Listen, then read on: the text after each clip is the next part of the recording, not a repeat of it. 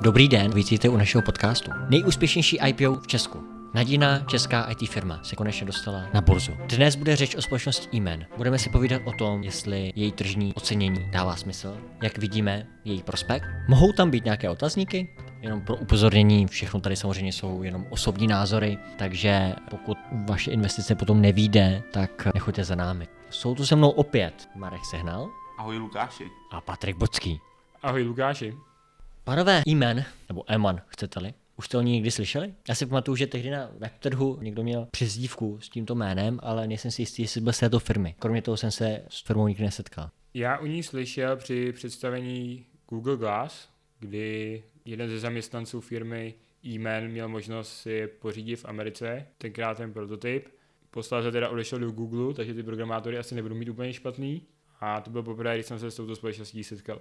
A asi si ty programátory ani nejsou schopni udržet. Já se s firmou poprvé setkal na stránkách Pražské burzy, kdy jsem objevil jejich prospekt a říkal jsem si, že je to vlastně ideální příklad do oceňování, kde jsou popsané všechny věci o té firmě a navíc je tam finanční plán a valuace. A je to i ideální investice? To my nehodnotíme. Žádná investice nikdy není ideální. Tak zas nic. Ale pojďme na to. Dlouho se na tom našem trhu nic nedělo a konečně máme IPO. Co na to říkáte? Tak já jsem samozřejmě rád, že na tom českém trhu, v tom malém rybníčku, že se něco děje, že máme nové společnosti, které chtějí opisovat své akcie a taky je to dobře pro OCEPO, protože nám to dává prostor hodnotit spoustu finančních plánů. To tež by řekl i Václav Klaus, že to je dobré pro jeho institut. To si nemyslím. Václav Klaus spíše razil ten německý model, kde bylo používáno bankovní financování než kapitálové trhy. Tak Pražská burza nám otevřela nový trh, trh start, takže se dalo předpokládat, že těch IPO bude více. Problém je, že zatím to není prime market a je to na vedlejším trhu, na, to, na tom trhu start. Je to nějaká první vlaštovka, ale Jaro to ještě nedělá. Už jsem to zmínil na začátku. Nejúspěšnější IPO v Česku. Byli jste v tom? Já ne. Já také ne. Já také ne. A sledovali jste eh, vývoj akcí? Na začátku to poměrně vrslo, řekl bych, že snad i nad očekávání, ale teď to zase spadlo. Tak čím to je? Má ta firma nějaký skrytý háček? A samozřejmě to, co si řekneme, není investiční doporučení. Nesledoval jsem to, protože jsem viděl prospekt a úplně mi to nenadchlo. Já jsem to částečně sledoval a myslím si, že je to běžné, že po IPO ta cena hodně skáče, že se přiblíží nejdřív hodně nahoru, pak hodně dolů, až po několika měsících se tak nějak ustálí. Nicméně prospekt mě také nenadchl. Proč podle vás není prospekt zase tak přesvědčivý? Za mě první háček, který tam vidím, je v rámci business modelu dané společnosti. Ona je zaměřená na zakázkový vývoj softwaru, což není úplně škálovatelné a potom předpokládá růst v rámci pronájmu pracovníků, nebo takhle to aspoň nazývají, což je víceméně business model založený na službách, což taky není úplně škálovatelné. Na druhou stranu funguje tak spousta společností, sám znám lidi, kteří tak pracují v nějakých třeba velkých korporacích, kteří takto vlastně eh, nabírají lidi do IT a fungovat to může dobře. A celkově vzhledem k tomu, jakým způsobem roste počet kontraktorů v rámci eh, korporací, protože se snaží snižovat počet pozic, tak to zase tak špatný být nemusí, ne? Špatný to být nemusí, ale když se podíváš na společnosti jako je Adobe, Microsoft, Alphabet, v Google nebo Apple, nebo samotný Apple, tak tyhle ty společnosti těší z toho, že mají růstové příležitosti. Když si kouknete na Adobe, tak to je společnost typicky, kde mají business model typu make one, sell many. Což znamená, že oni vytvoří ten software, potom ho nabízí širokýmu okruhu zákazníků, takže tam mají mnohem vyšší růstovou příležitost. Ty mají jenom ty počáteční náklady. Na druhou stranu, ten e-man, tím, že má zakázkový vývoj, tak on udělá zakázkový software a ten prodá. Ale už to nemůže prodat jinému zákazníkovi, protože ten software dělá na míru toho zákazníka. Další business model, co tam mají, je pronájem těch specialistů, což mají jako službu. To víceméně prodávají čas těch specialistů. Ten čas můžete škálovat tím, že najmete více lidí, takže jim musíte více zaplatit a ty výnosy vám neprostou tak rychle. No ale jejich finanční plán stojí na tom, že budou růst právě v oblasti těchto služeb?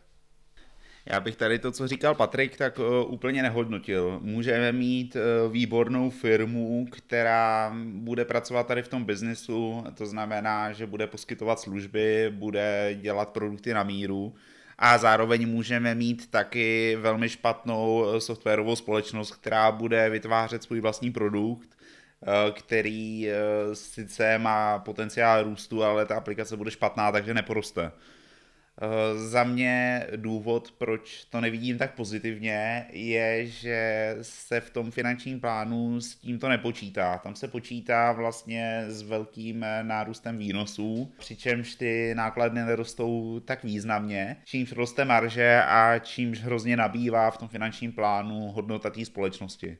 To je potřeba, na co by se investor, případně oceňovatel, to měl zaměřit. A to je právě ten problém, který tam vidím. Oni počítají s tím, že poroste to, ten pronájem těch specialistů, zároveň v tom finančním plánu jim rostou významně výnosy, ale osobní náklady jim z roku 2019 na rok 2020 klesají a ty výše osobních nákladů jako v roce 2019 dosahují až mezi mezi léty 2022 a 2023. To znamená, že oni teďka předpokládají propouštění zaměstnanců, Zároveň chtějí ale v této oblasti růst. No a nebo jim můžou dát minimálku, tím sníží náklady. Covidová krize IT sektor moc nezasáhla. Po vývojářích je pořád velká poptávka a musíte vyjít ze situace na trhu. Pořád je to střed poptávky a nabídky. Ale Marku, čím více firma prodává, tak tím se očekává, že podíl v třeba fixních nákladů se snižuje, takže teoreticky se podíl celových nákladů může snižovat do nějaké míry, pokud vyjdeme z nějakých standardních ekonomických modelů. Ano, Lukáši, přesně tady to platí u těch eh, aplikací, kdy já něco vyvíjím a pak to prodávám a čím víc uživatelům to prodám, tím mám větší zisk, jenomže to se netýká úplně tohohle biznesu. Eh, já když se kouknu na ten business plán, tak mi vadí ta výkonová spotřeba, která podle mého názoru roste pomalu. Osobní náklady, přičemž tady ty dvě položky se můžou částečně překrývat, protože podnikání přes živnostenský list jsou prakticky náklady na ty lidi, kteří budou tady v typu podnikání hodně zastoupení. Ty úpravy hodnot v provozní oblasti, řekněme odpisy, můžou být nějakým způsobem obhajitelný, protože tam byla nějaká přeměna, takže můžou být i zvýšení. A když se koukneme na ty provozní náklady, tak tam došlo také k výraznému snížení, který se nedokážeme úplně odůvodnit. Neříkám, že to mělo významný vliv do toho konečného výsledku, ale je to podivující. Pořád v rámci softwarových firm jsou za ty talenty, za ty lidi. Jak Marek zmínil tu výkonovou spotřebu, vy buď můžete mít kmenové zaměstnance, ty se vám promítnou v osobních nákladech, nebo můžete mít kontraktory na živnostenský list a ty právě vidíte ty výkonové spotřeby. Oni v roce 2019 předpokládali ty osobní náklady v hodnotě cirka 36 milionů, v roce 2020 28. Výkonová spotřeba v roce 2019 je 137 milionů, v roce 2020 138,5 milionů. Tam ten nepoměr. To vypadá, že jako vyhodí lidi, zároveň ale potřebují ty lidi na tu růstovou příležitost, kterou uvádí v tom prospektu. Takže co, kde se stala chyba? Myslíte, že vyloženě finanční ředitel nebo lidi, co měli na starost přípravu finančního plánu, fabulovali? To nebo prostě jenom vycházeli z nějakých předpokladů, který my nevidíme, protože nemáme ten detail? To je právě to. Já bych to nenazval chybou, ale je to otázka, na kterou bych se snažil odpovědět. Co se tam stalo, proč se to stalo a proč tam padají ty náklady. Zkrátka je to běžný standard, že když eh, vstupuje firma na trh, firma se prodává, něco se děje s akciemi firmy, tak eh, je nějaký, řekněme, soudný model, kde je nějaká reálná hodnota, kolik opravdu ta firma stojí, ale dostane se to mm, těm lidem z toho transakčního oddělení, který dělají ty fúze a akvizice a ten plán řádně nafouknou, aby to bylo atraktivní pro ty investory protože oni jsou honorovaní za to, za kolik se ta společnost skutečně prodá. Teď možná malá odbočka, vím, že už jsme to řešili minule, ale kontroluje někdo, nebo respektive snaží se někdo zjistit, jak často byly tyto plány při IPO naplněny ve skutečnosti, nebo je to zkrátka jenom nějaké číslo, si kterým někdo přijde, ale které potom není nějak dále hodnoceno či porovnáváno se skutečností. Teď nevím, jestli se nějaký akademik zabýval skutečně tady tím, ale minimálně u těch transakcí, které nevstupují na trh, který se, řekněme, nabízejí nějakému širšímu kruhu potenciálních kupujících, tak eh, se to dělá vždycky. Setkal jsem se s tím, že byl předložen plán právě transakčním oddělením, který hodnotil společnost až na miliardu, když by všechno fungovalo tak, jak tam bylo krásně uvedeno. Ovšem ten skutečný posudek, který byl předložen tomu potenciálnímu kupujícímu, byl asi 300 milionů. Jestli ty čísla jsou reálná, právě posuzuje ten investor, ten trh, který budou ty akcie kupovat v tom úpisu. Ovšem, ti, kteří přijdou, řekněme, s nějakým nadneseným plánem, nemohou moc přijít, kromě toho, že jim poklesne cena akcí v budoucnu. Za předpokladu, že IPO úspěšně proběhne. Tak do toho prvního kola IPO jdou, řekněme, ty profesionální investoři. Ty akcie jsou většinou upsané už eh, velkým bankám a velkým korporátním zákazníkům, který většinou jsou schopní ten eh, model velmi dobře vyhodnotit a jsou schopní přijít na nějakou, řekněme, tržní cenu. Takže ty moc eh, nedokážou ošálit a pak, když se do toho začnou dostávat ty menší investoři, ty retailoví, tak ty bych řekl, že se až tak nezabývají nějakým finančním plánem, ale zabývají se spíš vlastními pocity, případně kam by se ta hodnota akcí mohla dostat. A kam by se teda mohla podle vás dostat hodnota e-manu? Jak právě e má koncipovaný ten business model, tak za mě to sice IT společnost, ale není to IT společnost s vlastním produktem. Já tam vidím menší riziko tím, že vlastně budou pronajímat ty své odborníky, budou dělat zakázkový produkt, takže to není úplně jako rizikový biznis. Nepředpokládám nějaký masivní růst těch akcí, kde prostě je startup, který má obrovské riziko a nekonečné v příležitosti.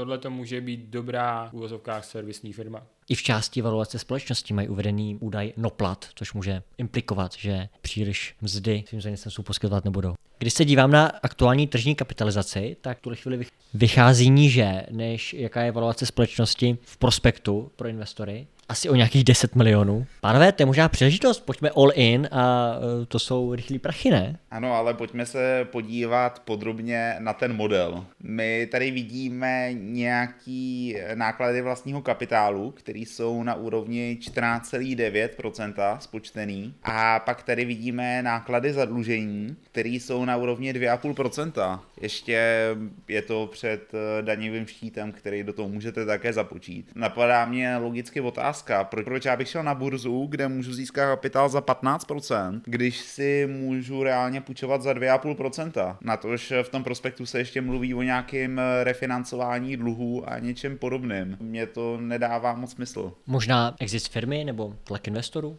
Na burzu se většinou chodí, když původní zakladatelé a early investoři, ti, co tam vstupovali dříve, chtějí exitovat, nebo když společnost chce na burze sehnat dodatečný kapitál, aby mohla expandovat. Takže jak tady říká Marek, jít na burzu, abych refinancoval staré dluhy, které jsou relativně v rámci nákladu kapitálu levnější, je otazník. Navíc pokud by ten druhý bod byl, že původní investoři chtějí vystoupit z této společnosti, tak je to pro mě další důvod, proč bych té společnosti nevěřil. Ještě se podrobně podívám na ty náklady vlastního kapitálu kapitálu, kde se mimo jiné zmiňuje sice v minimální míře, ale je tu prémie za nízkou likviditu což eh, tady v tom případě příliš nechápu u společnosti, která vstupuje na burzu, jestli tím snad autor chce říct, že pražská burza je nelikvidní, nebo co je tím míněno. Tak minimálně oproti Varšavě třeba. A Marku, vzhledem k tvým zkušenostem z znaleckého ústavu, vidíš tam ještě nějaké nedostatky? Já bych se tady ještě zaměřil na ten VAK, který je určen ve výši 13,18%, což mě přijde poměrně vysoko. Obvykle se to plánuje někde okolo 8, 9, 10%. Řekl bych, že je to tady odhadem té kapitálové struktury, která se obvykle dělá iteracema, což je trošku náročnější postup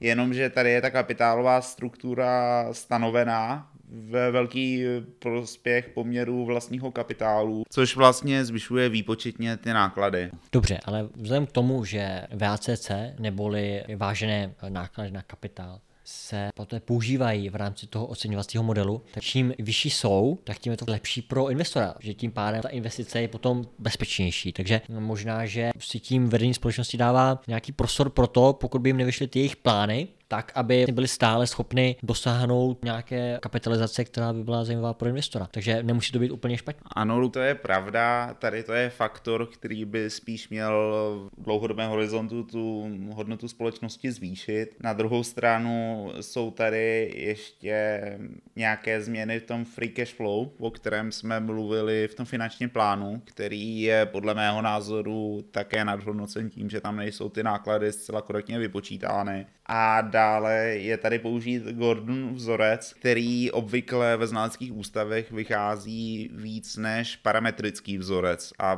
převážně se používá ten parametrický vzorec. Já chápu, že z akademického hlediska to má vycházet stejně, ale během toho ocenění, kdy se s tím pracuje, tak tam vznikají určité rozdíly. Na druhou stranu, jak je tady odhadovaný ten dlouhodobý růst ve výši 2%, tak ten mi přijde poměrně konzervativní. Myslím, že by se tady klidně dalo počítat i se 4%. Zmínil jsi, že tam vznikají rozdíly. Jaké rozdíly to jsou v praxi?